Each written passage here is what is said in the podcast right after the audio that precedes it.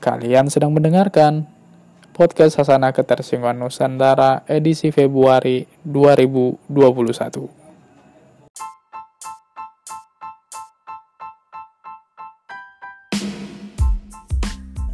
Kebetulan saja podcast ini direkam bertepatan pada tanggal 14 Februari 2021 hari Valentine uh, aku ucapkan selamat merayakan bagi kalian yang merayakannya tapi kalian perlu ingat sesuatu bahwa Valentine itu bukan budaya kita karena budaya kita adalah menggerebek orang yang lagi ngewe.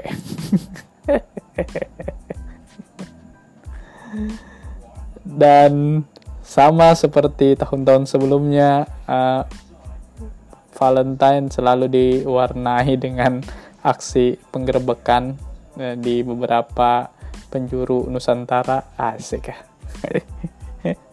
Tapi nggak tahu ya kayaknya uh, tahun karena tahun ini pandemi kayaknya aksi grebek-grebek kayaknya berkurang ya.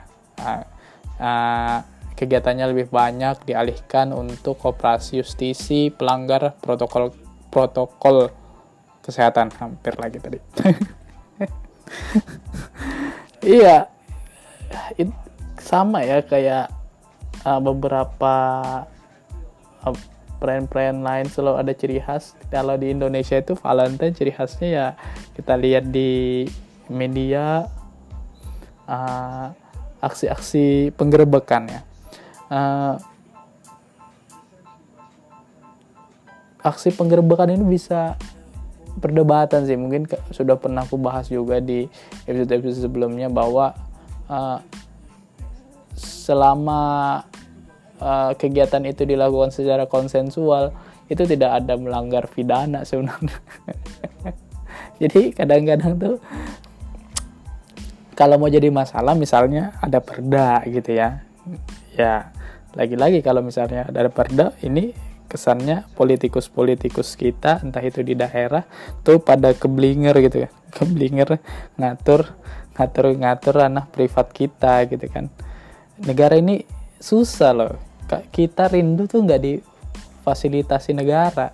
Tapi ketika kita bertemu mereka ingin ikut campur. Ya enggak negara itu gak pernah loh memfasilitasi kerinduan kita dengan pasangan gitu. Tapi begitu kita bertemu mereka ingin campur gitu. Aduh. Dan apa ya? Uh, beberapa waktu yang lalu juga uh, di televisi nasional gitu ada acara acara uh, uh, kops-kopsan gitu ya kan? Uh, menggerebek gitu. Uh, terus yang dicari itu kondom. Ya salahnya kondom tuh apa gitu nah kenapa kondom itu seperti kesannya seperti barang kayak miras atau narkoba justru kalau nggak ada kondom tuh berbahaya karena bisa uh, memperbesar resiko uh, penularan penyakit seksual gitu kan. Nih uh, gimana ya? Uh,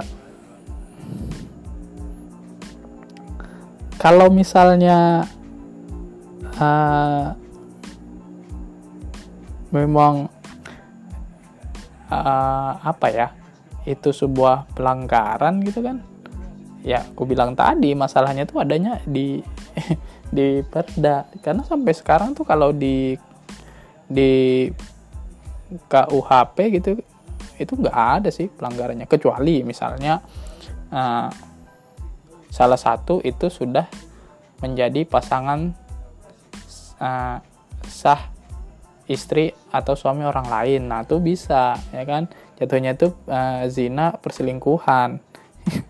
Ya kan?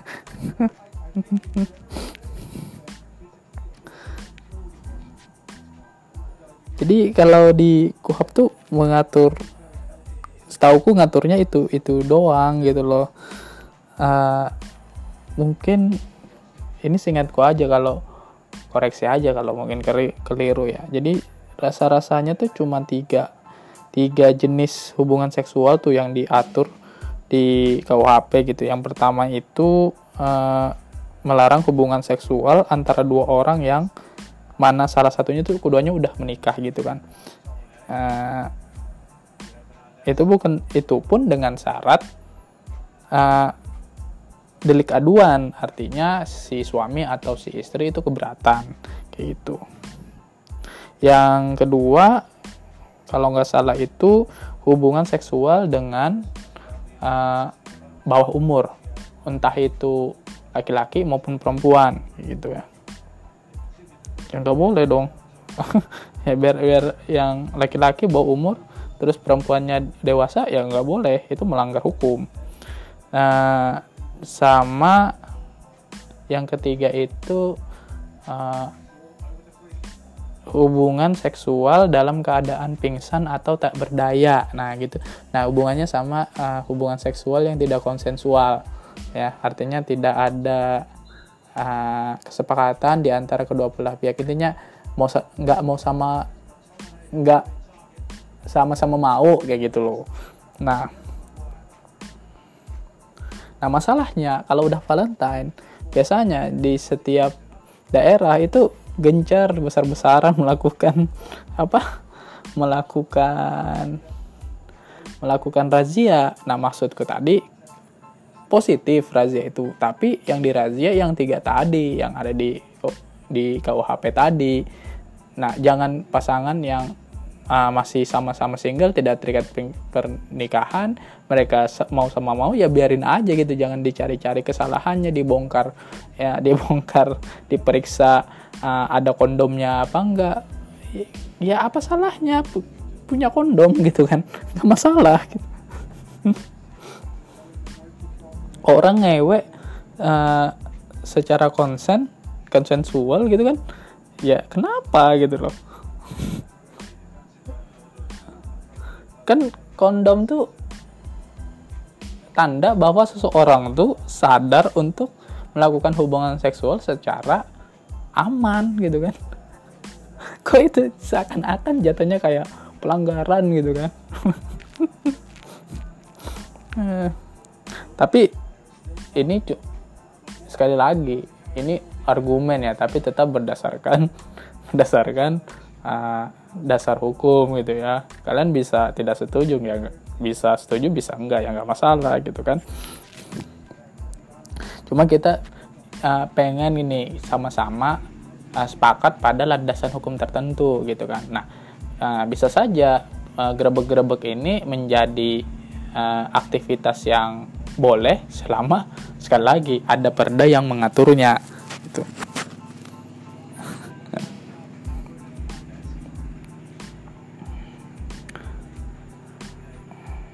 Uh,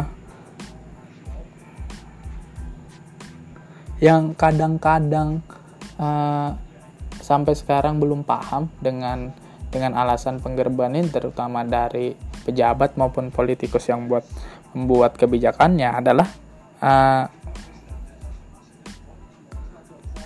mereka cenderung menggolongkan kegiatan itu uh, bisa menimbulkan indikasi negatif atau akibat negatif gitu kan. Ya cuma jangan terlalu berdalih berdalih di kata pencegahan gitu kan. Aku pernah lihat gitu di televisi ketika itu salah satu uh, komandannya mengatakan bahwa uh, kegiatan ini untuk mencegah uh, tindakan kriminal yang lebih jauh. Bisa saja misalnya ada kasus kekerasan uh, uh, pembunuhan karena berdua-duaan di dalam kamar tanpa ada ikatan pernikahan ya bisa iya bisa tidak. Tapi maksudnya yang ditakutkan itu kan bisa terjadi kepada siapa saja nggak harus ibaratnya ada apa ya ada ikatan perkawinan yang sah. Loh, orang yang dalam perkawinan sah aja bisa ada tindakan pidana misalnya KDRT misalnya kan. Jadi nggak menutup kemungkinan gitu. Jadi kadang-kadang alasannya itu masih ya masih belum bisa diterima gitu kan. Gak masuk akal gitu. Nah untuk apa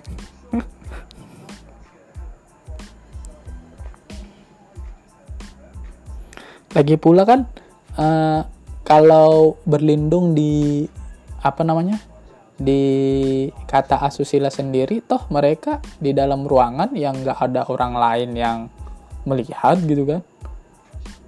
Ya enggak ya kan? Tidak disaksikan. Terus hanya mereka berdua yang tahu. Ya nggak di tempat umum gitu kan.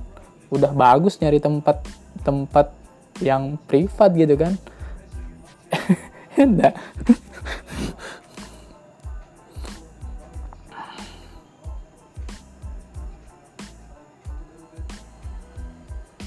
Ya kan? Nggak nggak di tempat umum gitu kan. Ya udah bagus mereka milih tempat yang yang yang nggak dilihat orang lain. Ya karena itu udah masuk karena privat gitu. Aduh tapi memang ya akhir-akhir ini kayak apa ya?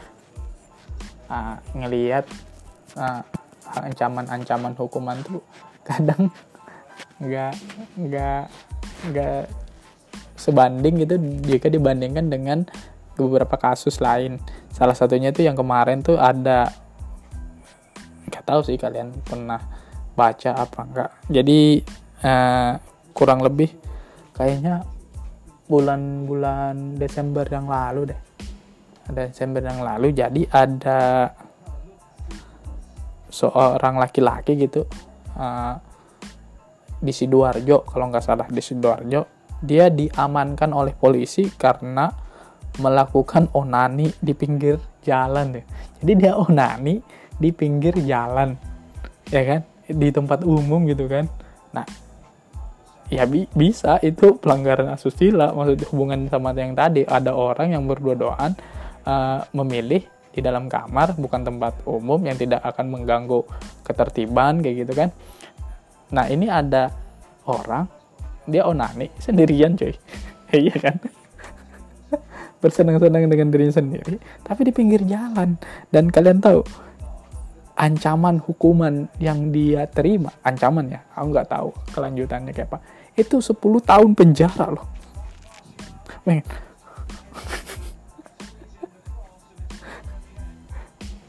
10 tahun penjara loh. Dia onani di pinggir jalan bayangkan ya bayangkan kegiatan onani kalian di dalam kamar ya kan itu kalau sampai di gerebek juga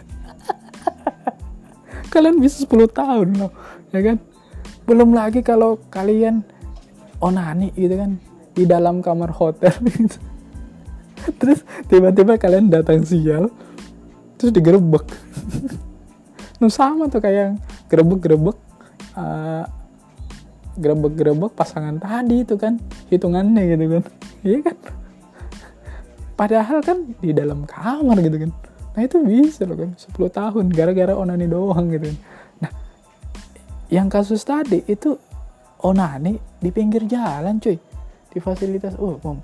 Nah terlepas gitu ya memang ada beberapa orang punya fetis seperti itu. Ah eksibisionis. Eh exhibition ya?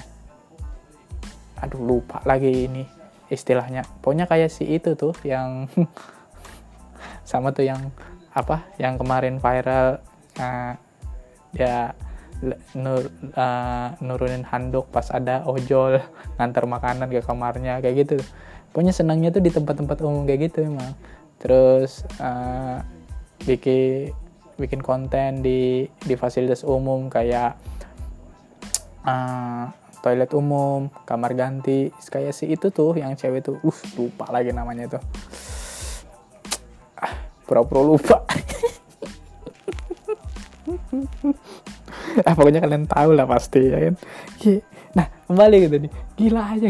Kok urusan selangkangan pribadi mau kok bisa dihukum 10 tahun penjara loh anjir enggak tuh terus kau mikir kan uh, orang korupsi ratusan miliar ngerugiin negara yang secara nggak langsung pasti ngerugiin masyarakat juga tuh paling banter hukumannya lima tahun.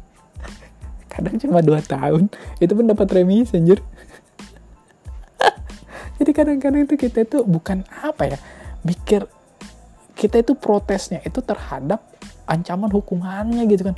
Udah yang disangkakan ke kita itu kadang-kadang nggak masuk akal. Terus hu ancaman hukumannya juga kayak gitu gitu. Makin makin ke sini tuh kita makin makin apa ya makin hilang kepercayaan gitu loh. Terhadap hukum walaupun waktu aku ngomong gini ada salah satu orang uh, teman gitu kan. Uh, dia di dia uh, seorang uh, advokat gitu kan. Dia bilang yang salah tuh bukan hukumnya tapi kadang-kadang orang yang menjalankannya. Kayak gitu dia ngomong kan. Ya benar juga sih. Jangan jangan salahkan permainannya kan salahkan pemainnya. Kurang lebihnya seperti itu. Ya cuma itu lagi maksudku. Ya makin ini sih makin makin apa ya? Makin heran gitu kan sama sama hukum kita gitu kan. Nah ngomongin soal hukum tadi ada juga nih ad, uh, ada juga nih yang kemarin sempat ramai juga. Mungkin uh, ada beberapa uh, misunderstanding ya. Artinya ada beberapa informasi yang miss di di masyarakat gitu kan. Jadi uh, awal-awal tahun tuh aku sempat lihat gitu ya. Sempat lihat ada uh, ada teman ada teman gitu di storynya dia bikin parodi tentang sesuatu berita yang lagi hangat waktu itu kurang lebih awal-awal tahun ya waktu itu jadi kasusnya ini yang beredar seperti ini awalnya. Uh, ada seorang pemilik rumah dan tiga satpamnya itu dijadiin tersangka gara-gara maling yang masuk ke rumahnya itu ya maling yang masuk ke rumahnya itu meninggal nah itu meninggal nah Terus yang punya rumah malah dijadikan tersangka beserta penjaganya alias satpamnya. Kurang lebih kayak gitulah. Itu yang beredar waktu itu. Dan waktu itu dijadiin bahan olok-olokan gitu, bercanda-bercandaan. kayak jadi kalau misalnya maling masuk, kita nggak boleh membela diri dong. Atau ketika maling masuk, kita diam aja. Atau pura-pura nggak tahu, kayak gitu kan. Nah, waktu itu yang beredar tuh kayak gitu, kayak gitu. Tapi Ah, nggak tahu ya apa nggak ngeklik berita atau kayak apa jadi uh, kronologinya kurang lebih itu lengkapnya itu setelah uh, aku baca sendiri uh, ternyata itu ada uh, hubungan dengan ke perbuatan main hakim sendiri. Gitu loh. Jadi perbuatan main hakim sendiri. Jadi kalau berdasarkan keterangan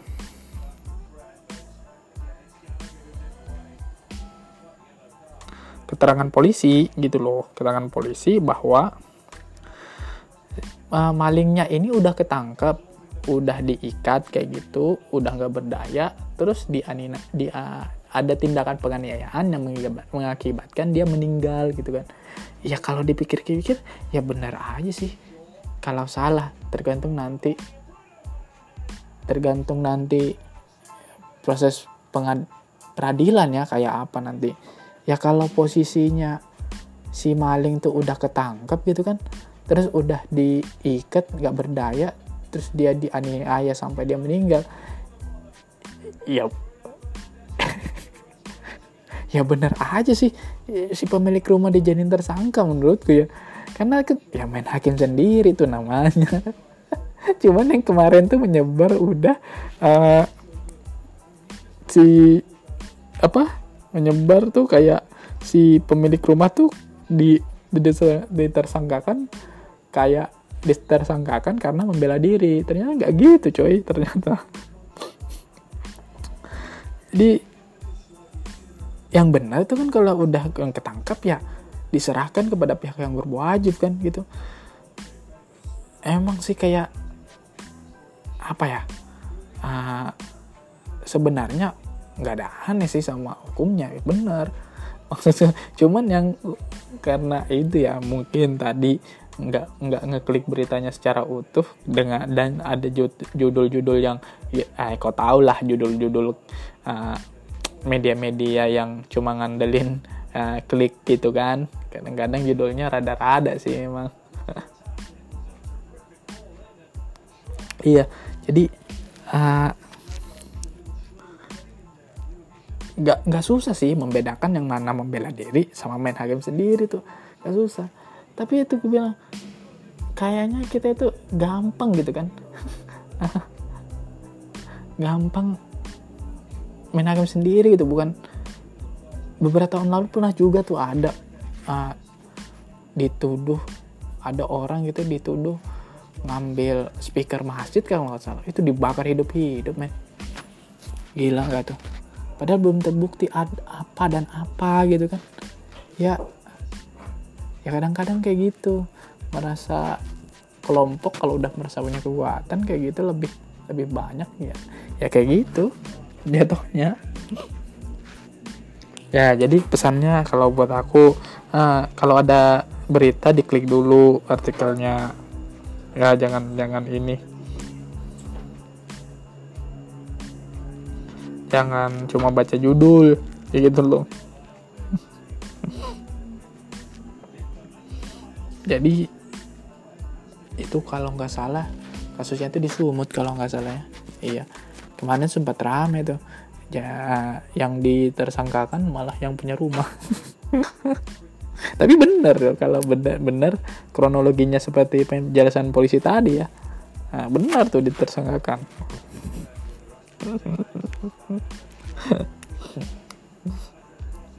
Tapi ini adalah udah. Yang paling apa? Uh, yang paling menarik ya dari awal-awal tahun tuh. Ini nggak generalisir uh, kops ya. Nggak generalisir teman-teman kops ya. Saya juga punya banyak teman kops ya. Tapi ini benar adanya gitu.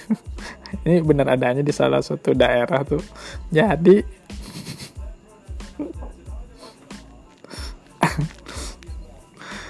aku tuh sampai sekarang tuh bingung ya. Ah, apa ya? Ah, ada perbedaan perlakuan gitu kan. Ah, jika yang ketangkap kriminal ini adalah penegak hukum. Ah, ya. Jadi ini uh, ada beritanya nih ya kan. Jadi ini lagi-lagi terjadinya di Sumut nih. Jadi uh, headline-nya uh, gini. Warga gerbek tiga polisi pakai narkoba. Ini yang ngegerebek malah warga. Eh tapi nggak semua polisi ya kayak yang di ini ya yang di berita ini. Banyak kok polisi yang baik. Jadi gantian gitu kan biasanya polisi yang gerbek. Uh, masyarakat sekarang masyarakat yang gerbek polisi. Dan ini yang di masyarakat nggak ngegerebek polisi yang sedang uh, ngewe ya? Nggak bukan. Jadi ini benar beritanya di Sumut gitu ya. Jadi uh, warga di Labuhan Batu ya, Sumatera Utara ini menangkap basa aparat pakai narkoba ya. polisi yang kepergok nyabu ini kebanyakan cuma dimutasi atau dipecat tanpa vonis pidana. Ini dikutip dari vice.com ya. Tapi emang bener ya kayak kayak gitu. Kurang paham sih kalau uh, penegak hukum melakukan pelanggaran hukum. Tapi kocak maksudku. kebalik gitu kan biasanya ngerebek uh, polisinya sekarang masyarakatnya ngerebek gitu. Ini apa? Ini apa? Mungkin waktu di di TKP kayak gitu juga ya kalau biasanya. Ini ini siapa yang punya ini kalau polisinya kan lagi ngerebek kan ini punya kamu bukan? Ngaku kamu. Kayak gitu. Tapi kalau misalnya masyarakatnya yang gerebok kayak apa ya? Apa dia sama kayak polisi juga gitu kan ini apa? Ini apa? Ini apa? Kamu buang ke mana tadi? Eh tapi masa begitu. Masa ya berani ya masyarakat gitu tapi kayaknya ya yes, kan seandainya gitu. Eh gak seandainya ini beritanya bener loh. Apaan sih? Aduh. Nah ada juga tuh yang menarik dari kegiatan-kegiatan narkoba ini gitu ya aku dari dulu tuh apa selalu banyak pertanyaan kepada kegiatan ini penghancuran barang bukti narkoba. Kadang-kadang tuh kayak heran aja gitu kan. Uh,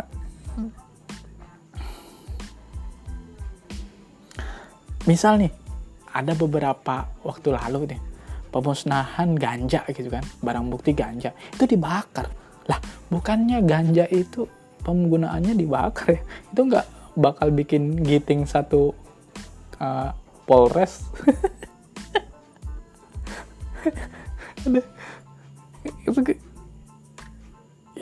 Ya mungkin ada cara lain gitu kan? Di disiram air mungkin. Ya ada ada cara lain lah gitu kan kalau ganja gitu kan. Hmm. dan posisinya kan paling cuma berapa meter aja dari dari tempat pembakaran itu gitu kan.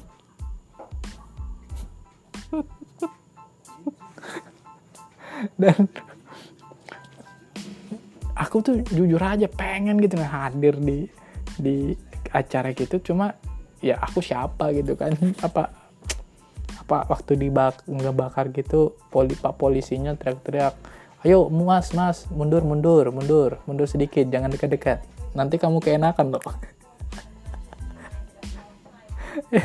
bisa aja kan? Bisa aja. Ya. tapi ya mudah mudah-mudahan ya aku pengen betul punya kesempatan gitu ketemu dengan uh, yang bisa jadi narasumber gitu sebenarnya uh, standar pemusnahan barang bukti narkotika tuh seperti apa juga kan narkotika miras. Karena selain ganja tuh pernah juga nih ada sabu-sabu gitu ya pernah eh, ekstasi pilih gitu itu di blender. Lah kalau di blender bukannya makin halus nggak itu bang? Jadi mudah-mudahan ya kapan gitu ya semoga uh, semoga segera dapat gitu kan narasumber. Jujur aja podcast Sasana Ketersian Nusantara ini udah nyebar uh, uh, permintaan untuk uh, narasumber di berbagai bidang gitu kan. Tapi sampai sekarang belum ada jawaban. Aduh kayak ya, ya itu ya enggak kalian juga pasti bertanya kan sebenarnya standar pemusnahan barbuk narkotika dan miras itu kayak apa sih? Kayak gitu kan. Uh, misalnya miras tuh harus nggak pakai bomak gitu kan ngelindas gitu. Sebenarnya kan dibuang aja ke paret udah selesai. Ya kan? Kalau mau praktis ya. Eh tapi kita nggak tahu kan mungkin ada standar lain. Nah ini pengen banget gitu loh aku aku ketemu uh, narsum yang berkompeten bisa jawab itu gitu kan. Ya bukan bukan nuduh yang macam-macam ya Pak polisi ya misalnya dengar podcast saya ya tolong ya. Ya saya jangan di dipidana nanti gara-gara ngomong begini.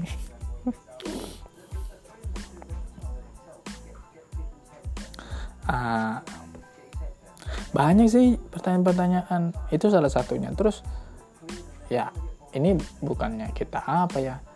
Apa kalaupun alasannya itu melihatkan ya melihatkan uh, kepada masyarakat acaranya itu kegiatannya itu ngundang wartawan alasannya mungkin mungkin ingin menunjukkan ini loh uh, pertanggungjawaban kita kepada masyarakat bahwa barang bukti ini di dimusnahkan kayak gitu kan.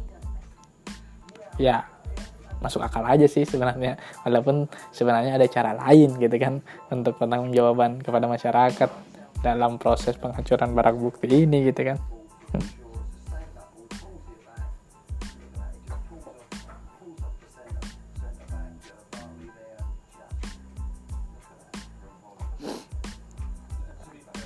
Ya mudah-mudahan lah uh, bilang tadi ini nih pertanyaan-pertanyaanku ini soal peng pengmusnahan barang bukti ini ya harus ada narsumnya sih sebenarnya.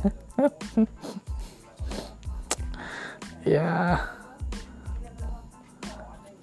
Uh, mudah-mudahan lah uh, hukum di Indonesia ini makin baik makin bagus aja sih. Jangan yang aneh-aneh gitu kan. Uh, tetap uh, podcast Sasana Ketersediaan Nusantara ini uh, menentang salah satu undang-undang yang meresahkan yaitu ITE semoga secepatnya uh, itu dicabut. Gila banget itu undang-undang. Uh, orang gara-gara tersinggung aja bisa menjarain orang lain loh. Gila ya.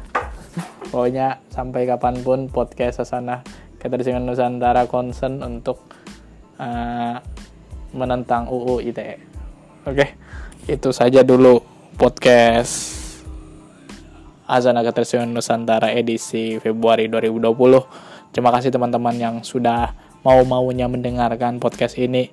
Dan stay safe semuanya. Uh, tetap patuhi protokol kesehatan. Pandemi belum usai. Semoga kita semua bisa survive menghadapi masa yang sulit ini. Podcast Sasana Keterisiman Nusantara undur diri. Bye bye.